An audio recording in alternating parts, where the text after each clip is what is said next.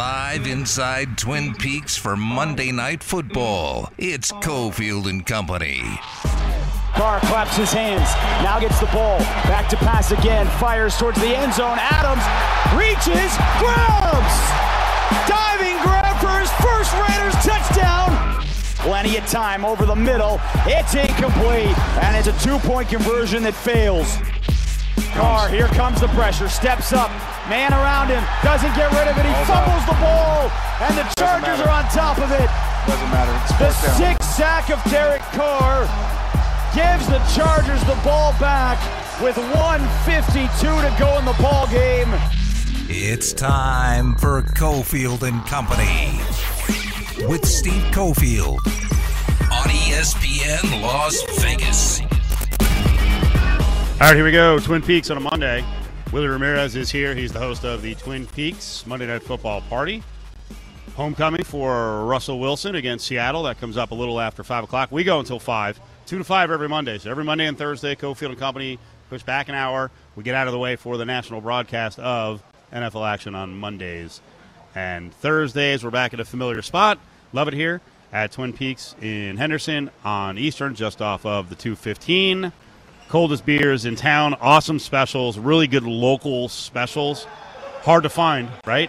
Now the prices have jumped up all over the place, but you can get the big beer here, 22 ounces for under $4. You got appetizers, $2, $4, and $6, and then a full menu. It's a good menu. I know Willie eats lunch here just about every Monday, so he can attest to it, I can attest to it. Really good food and cold beer. Can't ask for more on a Monday night, and it's a great spot with 40-plus TVs to watch sports 7 days a week. Twin Peaks on a Monday with Cofield and Companies. How you doing, buddy? You tired? Long weekend? Lot to cover. Aces in the WNBA Finals. All the NFL. All the college football. Slamming and jamming. Here we go. The fall is here. It is insane what, you know, last week preparing the Raiders, right? Preparing Raiders coverage for AP leading up to the trip to L.A.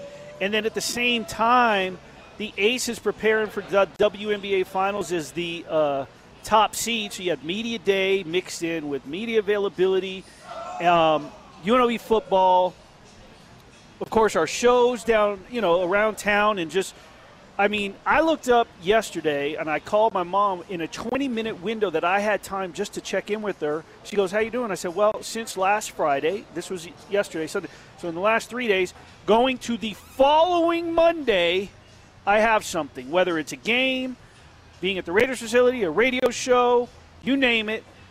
So we're slamming and jamming, baby. September's football's here, and the Aces are in the WNBA Finals. We'll get to the Aces a little later in the show. Willie's here. It's Cofield. Mateo's helping out with the setup down at Twin Peaks. Let's get into it. It's the three on Cofield and Company.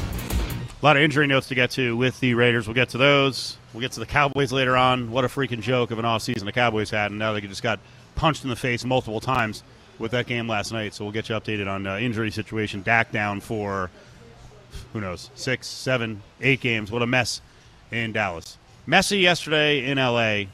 for the Raiders, and it's a long season.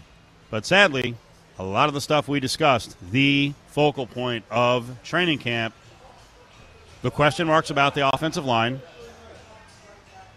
kind of ruled the narrative of the game for the Raiders because Derek Carr didn't have a lot of time to throw. He got flustered. He threw interceptions. He got sacked. He fumbled. I mean, it was worst-case scenario against a much better defense than it was a year ago, and now you got bookend edges in Bosa and Khalil Mack. And for anyone out there who's like, Mack's 31, and kind of disappeared with the Bears, he still got it because he freaking terrorized the Raiders yesterday. Give me one of the sacks. Carr gets the snap, looks over the middle, Chargers bring 6, and they get to him.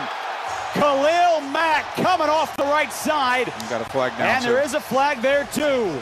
Now, one of 3 sacks against 4 different offensive line combinations. It was a mess, and then the sad thing is, Willie, the defense played good enough in spots, especially in the second half, to keep the Raiders in the game. The Chargers continue to have the same issue they've had over the years in terms of converting third downs and running clock, and the offense couldn't take advantage of it because the protection was not there.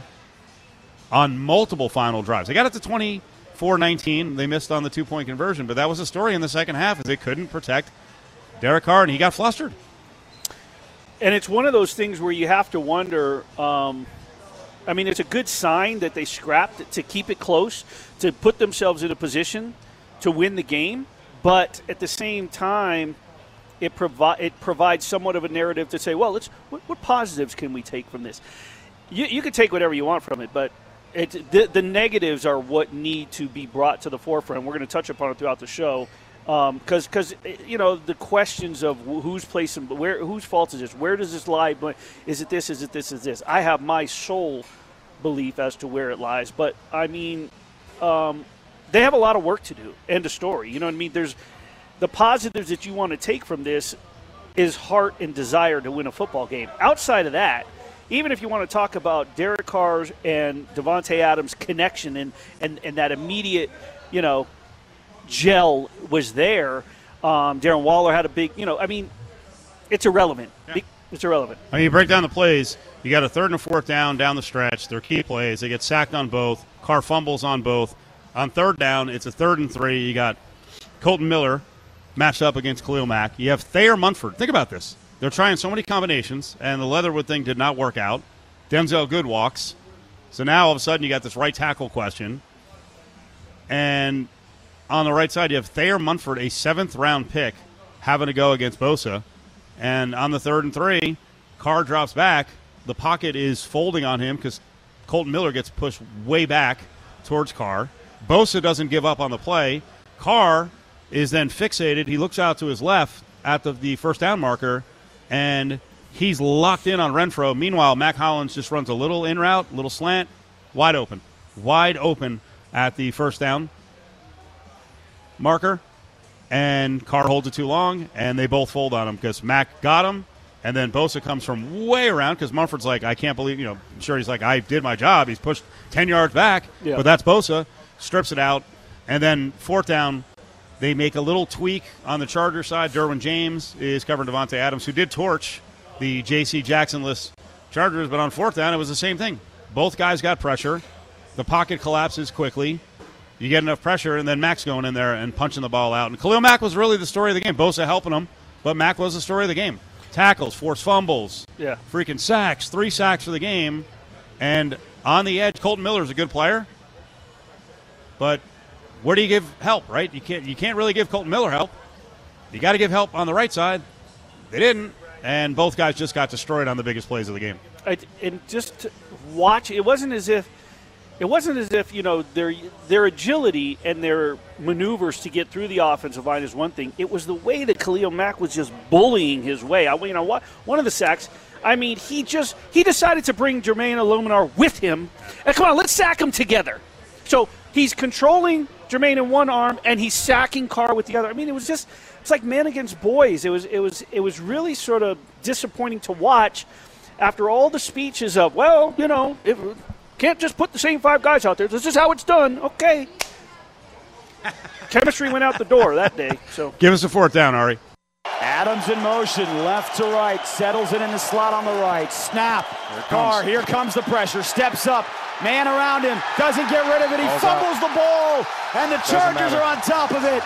Doesn't matter. It's 4th down. The 6th sack of Derek Carr gives the Chargers the ball back with 1:52 to go in the ball game.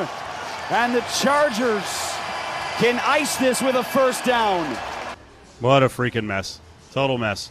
Run defense was good. Defense came up big in multiple spots. The Raiders did in the second half. But by that point in the game, just not enough protection for Derek Carr. They wound up losing this one 24-19. You know, the season's not over. This is going to be a very competitive division. But man, they got to find the right offensive line combination. They got to get this right. If they need to get extra protection, then they got to slide something over. And clearly, on those 2 plays, Carr was under pressure. But on those plays, you got to get the ball out. That was the narrative all offseason, right? Hey, the offensive line is a work in progress. That means we're going to have to get the ball out quickly. And they simply didn't get the ball out quickly.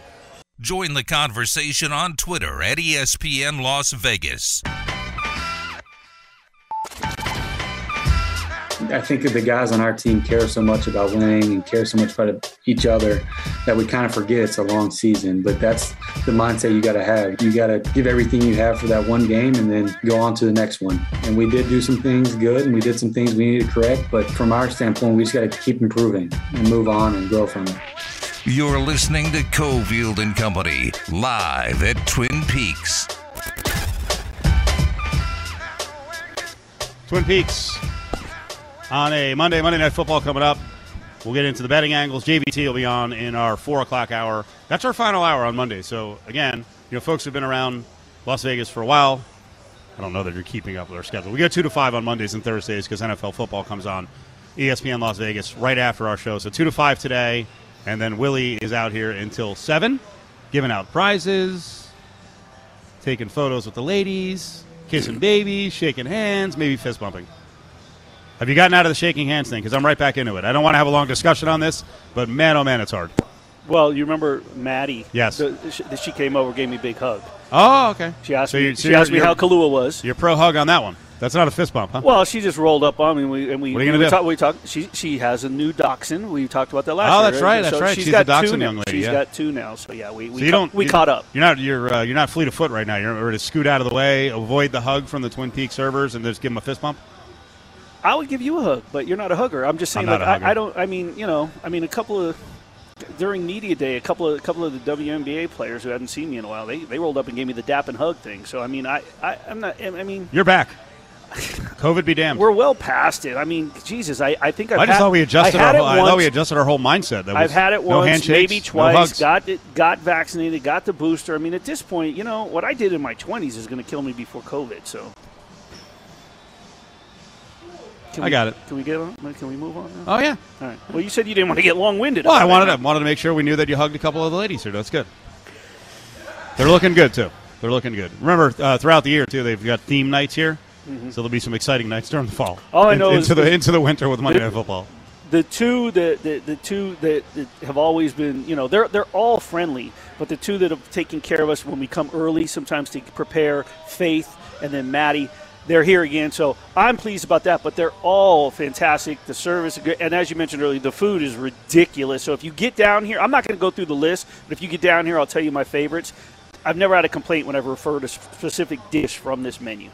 So the number one story coming out of this game with the Raiders losing to the Chargers on the road, really a home game because there were a crap ton of Raiders fans there, is the offensive line, right? And they had some moments. I saw some of the PFF rankings. Eluemunor actually rated decently for the game, but, it's clear this wasn't a preseason game, so there was no need to shuffle 4 different O-line combinations throughout, but they did it because of the way the line was playing and struggling at times. And this is a long answer here, but listen to Josh McDaniels talk about the positives and the negatives and what he thought of the offensive line, the Raiders' offensive line in this first game loss to the Chargers.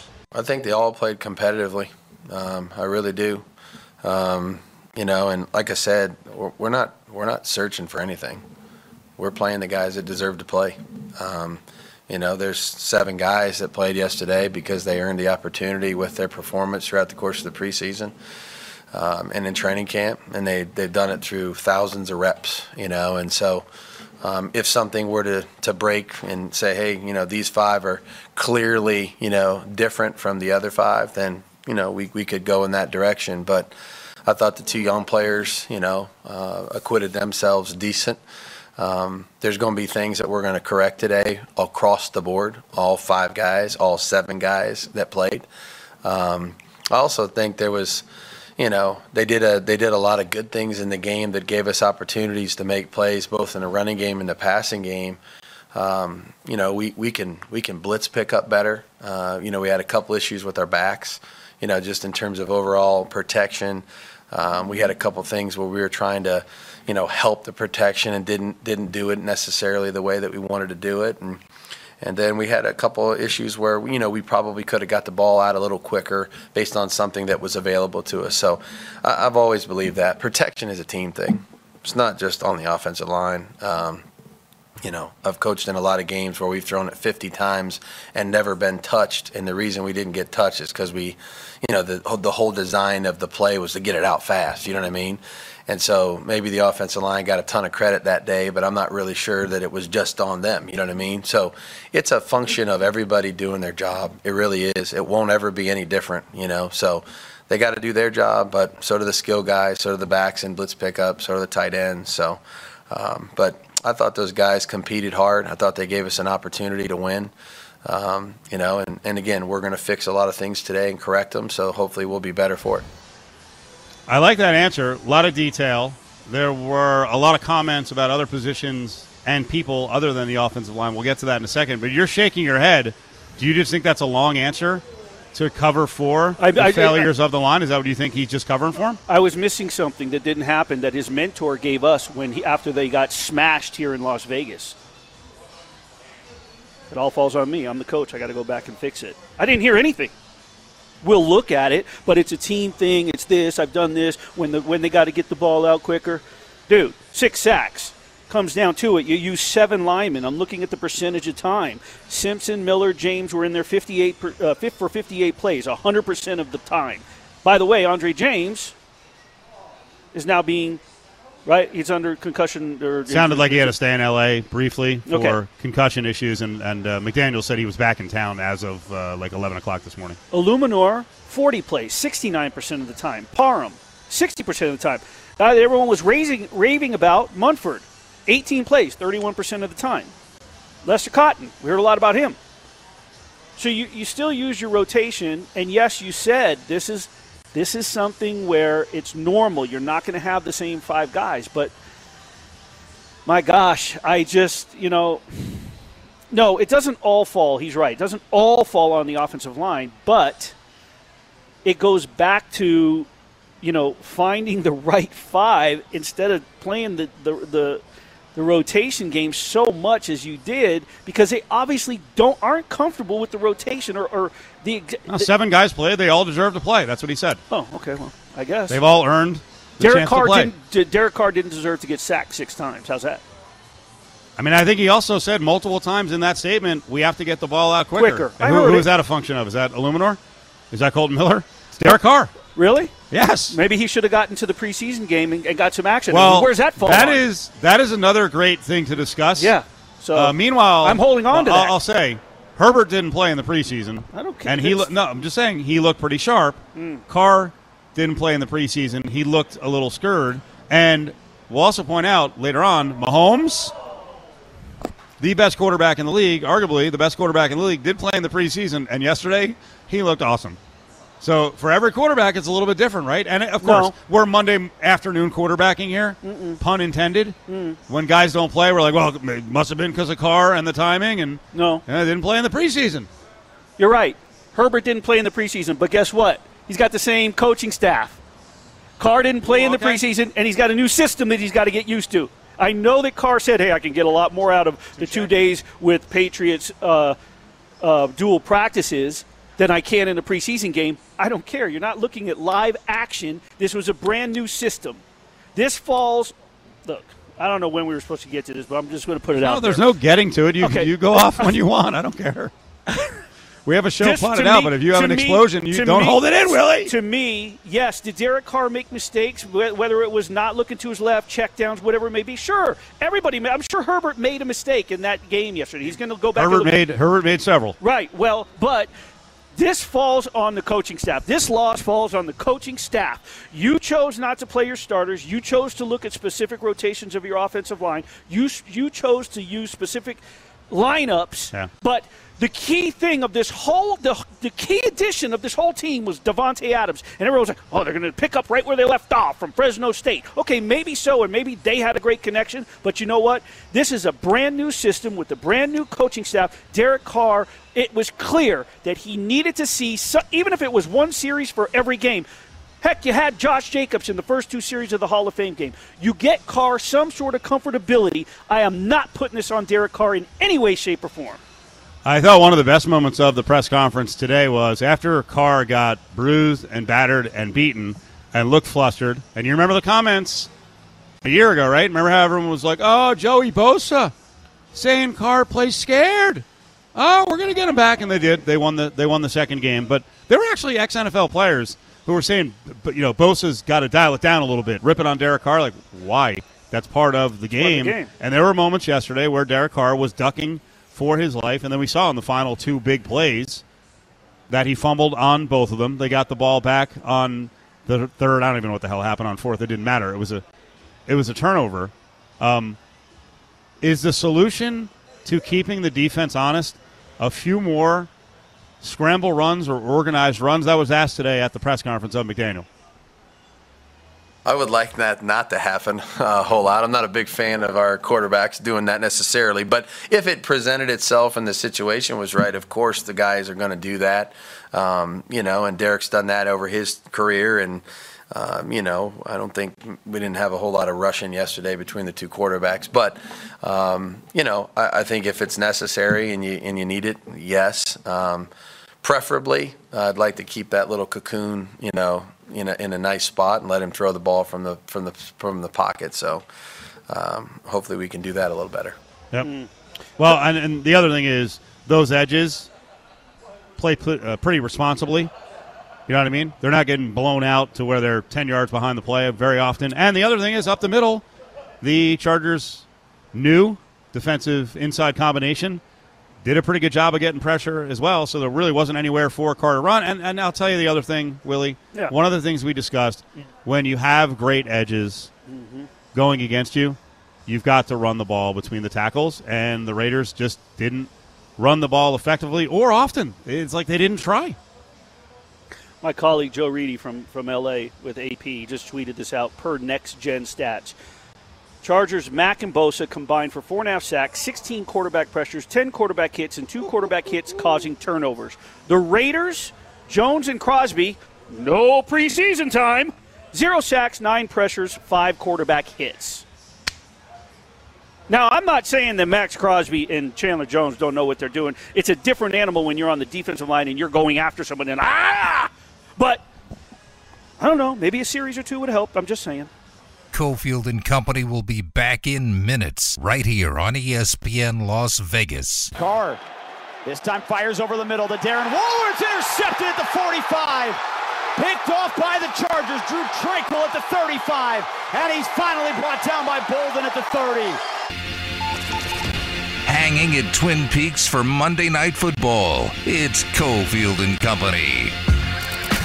Breaking down, Raiders lost to the Chargers. Willie Ramirez, Cofield, Willie, laying out the case that the Raiders, in many ways, didn't look prepared, didn't look sharp, and you remember most of the key players didn't play during the preseason. Let's bring in Greg Bell, former NFL player, Bills, Raiders, Rams, Notre Dame guy as well. He's up with Steve and Willie here in Vegas. How are you, sir? Well, goodness gracious, you just mentioned all my teams. You know how I'm feeling this week. Oh. All right, let's see if you bring the hammer. I'm hanging in there. Yeah, I'm hanging in there. There you go. Let's see if you bring the hammer here, because there were some teams this week that did not look super prepared. Some offensive lines that played terribly. Give me your general take on what you saw in the Raiders-Chargers game. Well, I mean, you mentioned it. You know, when you don't play in preseason, there's a thing called timing, and when you're out of sync, it shows in the pros. It's not like college football where the game moves a step slower, and timing isn't a major factor. But when you don't have that timing in place, a lot of times you see that. And, you know, one of the things I'm, you know, because I'm a former running back, I'm sure MA and some of the other guys would say the same thing. You know, so many offenses have gone to where the running back is not a necessity position. It's like an accessory. And, you know, they don't run block very well. And if they do run block very well, then they don't pass block. And it's got to get back to the old style of football where linemen can do both. Greg, and here's the thing. You were running back, so I don't want to ask, like, during training camp preseason, all of us media members were asking Josh McDaniels, you know, after the first two games, it's like 14 different linemen, X amount of different rotations. And he said, well, that's normal, you know, because if you just stick with the same 5 guys, you're not going to get anywhere. This is our normal procedure. You know, basically making us feel like we're making it out more than it is to be. I'm sensing after watching yesterday that No, they were a heavy emphasis on the O-line, and they still haven't figured it out because, as you mentioned, that looked like a big problem, and that comes to that on the coaching staff. Well, I'm not going to put it all directly on the coaching staff. Like I said, I've got to, put it on the players as well. They, I know when I played, I went through a season in, I want to say it was 89, where I literally held out the entire season. And it's a little different when a running back holds out and his timing is off, because generally mine is based on speed. And it's not technical as a lineman's is. But, when you don't play an offensive line and you don't put that number one unit in all together, and they get that cohesiveness and that timing all down together, you see the kind of play that you're going to see. And let's not take away anything from the fact that you might have been facing two of the best rushers in pro football. Absolutely. And Khalil Mack and Watson. I mean, so it's one of those things. Bosa, he's a beast as it was, and then you put another beast on the other side. That puts a lot of pressure on two men, and if those guys aren't prepared and ready to go for it, they're going to get ate alive. And not that we got eaten alive. I saw what I wanted to see out of Carr, except for the fact that for the first time I actually watched him turn the ball over. I've been telling people for a long time, he does one thing I love more than any quarterback in the league. He doesn't turn the ball over. And when you start turning the ball over, when you're getting desperate, that's what you see. Did you think Carr looked a little flustered, though? Oh, I'm sure he was rattled. I mean, like I just said, you got two beats on both outsides coming around the corner, and they were getting there. It wasn't like they were intimidating; they were hitting him. And when you once a quarterback, I think, and I think if you talk to him, anytime you knock a quarterback, you knock a ball out of his hand coming off that edge like that, they're going to be leery of it again. That's the same. When I see a guy that's he's sneaking and he's going to blitz up the center, and he's going to come from the inside. I'm going to start cheating as a running back. I'll cheat a step or two in to make sure I get myself in position so I can, tattoo him before he tattoos me or runs over me. So that's just normal for anybody. There's pieces of this game. You got to just dissect it the way you have to dissect it. But when a quarterback gets that ball swatted out of his hand coming off the edge, he's going to look for that, and it's going to be subliminally in the back of his mind. These guys are coming off the edge. Yeah, I was a little disappointed that the Raiders didn't try to counteract the edge rushing with some running up the gut. I mean, the numbers for Mack and Bosa were 16 hurries and 10 quarterback knockdowns. I mean, you got to make the defense honest. Pounded up the middle, 13 carries, Greg, the entire game for the Raiders. Yeah, and not only that, if you're going to stick with the passing game, then where are the screens? I said the same thing about my alma mater last week and the week before. Ohio State was killing them with the men off the edge and rushing. Throw a screen. It's still a part of the offense, isn't it? I mean, it would always work for us. You don't have to abandon the run completely, but you can make them respect that back coming out of the backfield, and both of those guys can catch. Speaking of Greg Bell, former Raiders running back here on Cofield & Company, ESPN 1100. Greg, gosh, there's so much to unfold. You go into the second half, though, and I'm not a moral victory guy. I mean, because I'm the last person that, after watching yesterday, want to say, well, let's see what the positives were out of it. Now, from a player standpoint, I know that's something that you want to do when you break down film the next day, right, and you come out of meetings after your off day on Tuesday. But the defense, in being able to sort of make some adjustment, limit things, Chandler Jones, Max Crosby, not one sack yesterday, but overall – in being able to keep the Raiders in the game, what you saw from the defense? Yeah, the defense, I saw it all weekend. Same thing here in Los Angeles, same thing with the Notre Dame Fighting Irish. The defense can only play. They need rest like everyone else. And when your defense is on the field a large majority of the time doing what they do, and, yeah, pressures sometimes can be as good as a sack. I think Max Crosby and the group there, they did their best from a standpoint of keeping the game close, but the long and short of it is, even for them, you have to stop them from scoring. So right. You get a little moral victory on the side of the defense, but in the end of the story, they gave up 20-plus points. And you're going to lose games when you're giving up that many points in the National Football League. This isn't college football where you're going to assume that your team is going to score 25 to 30-plus points. you know, you got to hold people down in that 14-point range in order to make sure you get a chance to win. And the long and short is our defense gave up too many points yesterday as well. It was a total team. I hate to say it this way, but it was a total team loss. Amazingly, I'm looking at the third down conversion chart. Raiders are actually, after week one, or, you know, going into tonight's game, ranked ninth in the league, 45.5% conversion third down. Chargers, 42.9, ranked 12th. But that's got to transition into points. So let's talk about Derek Carr. You opened by talking about how one thing that you loved was the fact that he didn't turn the ball over, but the Carr to Adams connection, the chemistry that so many people talked about. Renfrow wasn't targeted that many times. Waller had a big catch. What did you see in terms of what we've been hearing, this hype of the passing game on the whole? Well, I think I actually saw the hype.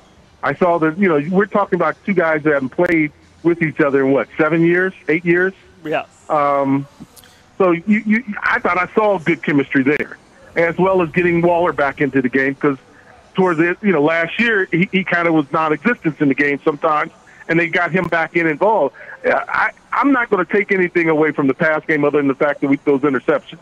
But when you look at that team as a whole, if you can't run the ball, the passing's not going to be able to survive. We're not going to win just because we can outpass people, because when you put the ball in the air, there's a chance of one thing happening, and it's likely to happen, and we're going to get some interceptions. Carr has never been a 45, 50 balls a game. You know, we've kept him in a real respectable 30, 35. He completes, you know, 70, 75% of that, and he keeps it in our hands and don't throw it, you know, you're not throwing it into the other people's hands. That's been his chemistry for the last, you know, 6 years, 7 years. So I think he's a really good quarterback. I think our offense is going to produce. But the one element we've got to produce it, like you said, 13 rushes doesn't scare anyone. And Jacobs can run the ball. And the backup's not a bad-looking backup right now. I hate to say I don't know his name off the top, but when he went into the game, he looked like a very productive running one, and he caught the ball well. I like Jacobs. I think that kid can get back to being a 1,000-yard plus, because that's about the number of touches he's going to get, anywhere between 220 and 250. So, I mean, I'd like to see us get to that point where we're running the ball at least 30 times a game. And you know what, Brandon Bolden, and that's who came over from New England. But that was another big thing that was talked about, was keeping six running backs in a running back by committee type of offense. 13 rushes, and I'm still of the disbelief that Kenyon Drake was waived, and of course now he was picked up by Baltimore. But what you just talked about, screen passes and coming out of the backfield, that's what he was brought in for last year. I thought it was a great mistake in letting him go. Well, you know, since I didn't really get a chance to see much of the training camp, you know, we didn't have all the things that we had done in the past from the legend standpoint. So, I'm going to assume Josh saw something in Kenyon that he couldn't use anymore. Those are coaching decisions that, you know, I'm not a coach, so I won't even tell you I can make those decisions. But as a former player, you know, I like to see the full playbook put to use. And when you don't use the screen, even the setting the back outside and doing the quick hitch, you know, I didn't see a lot of things that eliminates the rush on the outside. You know, get the ball out of your hand and three quick steps, drops, and get the ball in your hand. That makes it that they have to sit back on that as well. So there's a lot that we saw out of last week, and I'm sure I got to go off the history of Josh McDaniels. He's going to make the corrections, and I think we're going to be okay. Greg Bell is with us, former Raiders running back, Notre Dame guy, Bills, Ram monster years with the Rams. So how good are the Chargers, and did you see any Achilles heels with the Chargers? Well, you know, the Chargers did the one thing in the offseason that they needed to do. They went out and got another beast on the other side. They got a really good defense the way it looks right now. You know, they got a complete team. I mean, I like the way the Chargers look. I told somebody coming into the season, you know, outside of the Raiders and the Chargers, you know, the question, we're in the hardest division in the NFL right now, next to, you know, everybody puts it on the Rams and the Cardinals in San Francisco. But this is I think of all the conferences in the National Football League, this is a definitive league right here. The AFC West is a total conference. you're going to, you know, one or two of the, I think all between the Rams, Kansas City, and San Diego. I'm sorry about that. I keep doing that. They're the San Diego Chargers to me. But between those three, I think you're going to see two for sure. And I don't even know how this new conference playoffs and who can make it. Not, but if three can make it, those three could be in there. And I'm just telling you, the Chargers have a very good unit. Last year, the weak units was on defense. They've always been, you know, Herbert's always been able to put up 400-some-odd yards a game. And I think he's going to continue to do that. And their receivers, you got to remember, they got continuity. They've been with each other now for, 3 years? They're ready to step up to that next level and hit home runs. They look very good as an offensive unit, and now that they put Khalil Mack in there, replaced a couple defensive backs, they've got a very outstanding defense. I tip my hat to San Diego, but I still like the Raiders' chance. One last question, actually, on college football. How do you react to people looking at Notre Dame saying, hey, Marcus Freeman is in over his head after the loss to Ohio State and then the upset against Marshall? Well, let me tell you what, if you can see my phone and all the taxes of all my teammates and Notre Dame's alums texting me, you would probably say the same thing. But you know what? I'm going to say this. I was at the Ohio State game, and they played extremely well in the first half. And actually, as a defensive unit, they spent so much time on the field. I thought, you know, the offense kind of let them down in the Ohio State game on not being able to put the ball into the – forget about in the end zone, they couldn't even get it down really into the red zone. So the offense has got to really step up. I don't know if you know it, but the quarterback, who I knew if it happened, you keep running a quarterback that much, he's going to get hurt. He's out for the next 4 months. So now we're back to the situation, who's going to play quarterback for Notre Dame? And that's going to be the biggest question mark. And Freeman's going to have to adjust to it. Maybe somebody's going to rise to the occasion, but that's going to be an interesting position for him. And if they can't get someone that can complete a 20-yard pass on some type of consistency, Notre Dame's going to have a hard season. You know, we came into the season talking about Clemson and Ohio State, and now we got to talk about Marshall. We got to talk about Cal. We definitely got to talk about SC, and we've owned SC for the past 5 or 6 years. So. You know, there's a change in football, and unfortunately for Freeman, he's in it great as, is he over his head? I can't answer that, but I don't know him that well. I've only met him once, but Notre Dame's got they're going to have a hard schedule here where we thought it was going to be an easy schedule. Greg, we appreciate the time, especially on short notice. That was a great conversation. Thank you so much. Oh, appreciate it, guys. Talk to you soon. There he is. Former NFL player, really good running back, Greg Bell, big star at Notre Dame, and we'll get to college football next hour. Up next, though, we'll take a break from the Raiders for a couple minutes. Willie's got to calm down, although he may freaking blow his top. Probably shouldn't. Aces won. They get out to a 1-0 lead in the WNBA Finals. Join the conversation on Twitter at Cofield & Co. Willie Ramirez with the Associated Press. Ladies, with about 4:33 left in the third, DeArica came in and sparked this team. Can you just comment on her play? First of all, I like your suit. Real nice. Yeah, she changed the game for us. Hey, fresh, bro.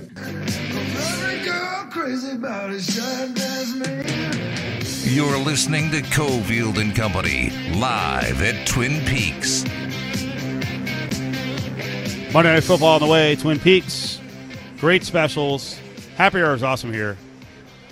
Monday to Friday, happy hour is awesome. 2 to 7, $1 off liquor, wine, and drafts. You got the big domestic draft, $3.75. $2 on the chips and salsa, mini tacos, fried pickles, chips and queso, mozzarella bites for $4, triple play, quesadillas, 6 boneless wings, also $6. That was post-game from yesterday? Yeah, I built a little rejoin for you. Nice. Yeah. Okay. Might want to explain what was going on there. So anybody who watched the game saw that Connecticut sort of put it on Vegas after the first quarter, completely transitioned the game into their style of play, which was defense, tenacity, physicality, and into the third quarter. And then out of nowhere, and I will say that the day before I had sat with Becky Hammond for 4 or 5 minutes and said, what are you going to do with DeArica? She said, I don't know. I don't know if I'm ready to put her out there, really, because of how physical they are. And I asked her and asked Chelsea and Asia, and I asked Becky, and she said, you know what? They were dominating us. And I looked in and I said, my biggest, baddest beast is at the end of the bench. And if that's how they want to play, well, then that's my girl. DeArica Hamby comes in and plays 10 minutes and absolutely changed the complexion of the game. You could talk about Asia's points. You could talk about Chelsea's points. But DeArica Hamby is the reason the Aces came back because of her, the way that she laid a body on Alyssa Thomas. She had 3 rebounds, 2 of them offensive. She had a steal, turned into points, assisted on Riquna Williams' big 3. I mean, it was a major, major turnaround. I looked at Jackie Powell from Bleacher Report. I was like, they need DeArica. This is why they need DeArica. She goes, yeah, but I don't know if she can play. Quarter later, she was in the game, and we saw what happened. So I asked Chelsea that. I said, hey, because they were talking about Becky's halftime speech, and someone asked before that, they said, can you talk about it? And they went, no, we can't even give you the edited version. There's no edited version. It must have been tirade laced with swear words. But so I said to her, I said to Chelsea and Asia, you know, the Becky's edited version that we interpreted was that what you weren't doing, DeArica did. And then that's when Chelsea, before she answered, said she complimented my suit. So what weren't they doing? They weren't getting to the boards. They weren't getting into the paint. They weren't defending and playing physical basketball. They weren't getting second chance opportunities, and they were basically getting their mouths punched in by the bully. And, you know, I asked a couple of them this before the game. I asked Alyssa Thomas and I asked Kelsey Plum. Both of them were like, maybe. But it looked like the late 80s, Detroit Bad Boys versus Laker Showtime. Because what we've seen all season is Becky Hammond sort of bring an NBA style of basketball, that up-tempo, fun basketball that everybody loves, the high-scoring. This is the highest-scoring team in basketball, in the NBA, or WNBA. 90 points per game in the regular season, 92 in the playoffs. They were held to their entire season low yesterday, 67 points. Fourth, fifth lowest shooting percentage. They shot in the 20s percentages of three-point shots. So Connecticut came in and completely changed. And Becky had said, everything that I asked them to do before the game, they did none of it. And she went down the laundry list, which is basically every single hustle stat, you know, getting the boards, getting offensive boards, blocking out. They clogged the paint. They didn't allow Asia to get it. I mean, they limited her space. So Connecticut transitioned the game into their style of play, their pace, and it worked. And when DeArica came in, literally, because, and, you know, Kelsey Plum, 1 for 9. She did everything that she could. She hit a 3 late. That extended the lead to 4. But still, it's you can't get into a rhythm and get your timing if you're getting blanketed so much, and that's what they were able to do. Chelsea Gray was getting the ugliest shots off, but she hits those. We asked her on their media availability a couple days ago. She said, I practice those on purpose. What she's learned to do as a veteran, she practices those on purpose. So people in her face, putting the hand up, going off balance. Those off weird off balance, you're going, well, she's just taking a desperation shot to beat the shot clock, and she's hitting them. So, you know, you can't get everybody else involved because of the way that they were playing. DeArica Hamby single-handedly changed the complexion of that game. Last 30 seconds of this hour. So is this what you expect from the series, brawl ball? A little bit, but Becky smiles and says, I know what I'm doing next game. So I expect some adjustments. I think that they're going to run, because here's the thing about Connecticut. Probably the best adjustment team in terms of diversity at both ends of the floor, even better than Vegas. It can play the same style as Vegas, or it can play the physical brand to slow down basketball. Awesome specials here at Twin Peaks. Come on down. I told you about happy hour just a couple minutes ago, but then they've got weekly specials on Cuervo shots. House margaritas, just $5. The big Dos Equis and Modelo, just $5. You can get a spicy margarita. Hello. Like that one. And then there's also a bucket special. Twin Peaks on Eastern Monday Night Football. We're here until 5 o'clock. Come party with Willie.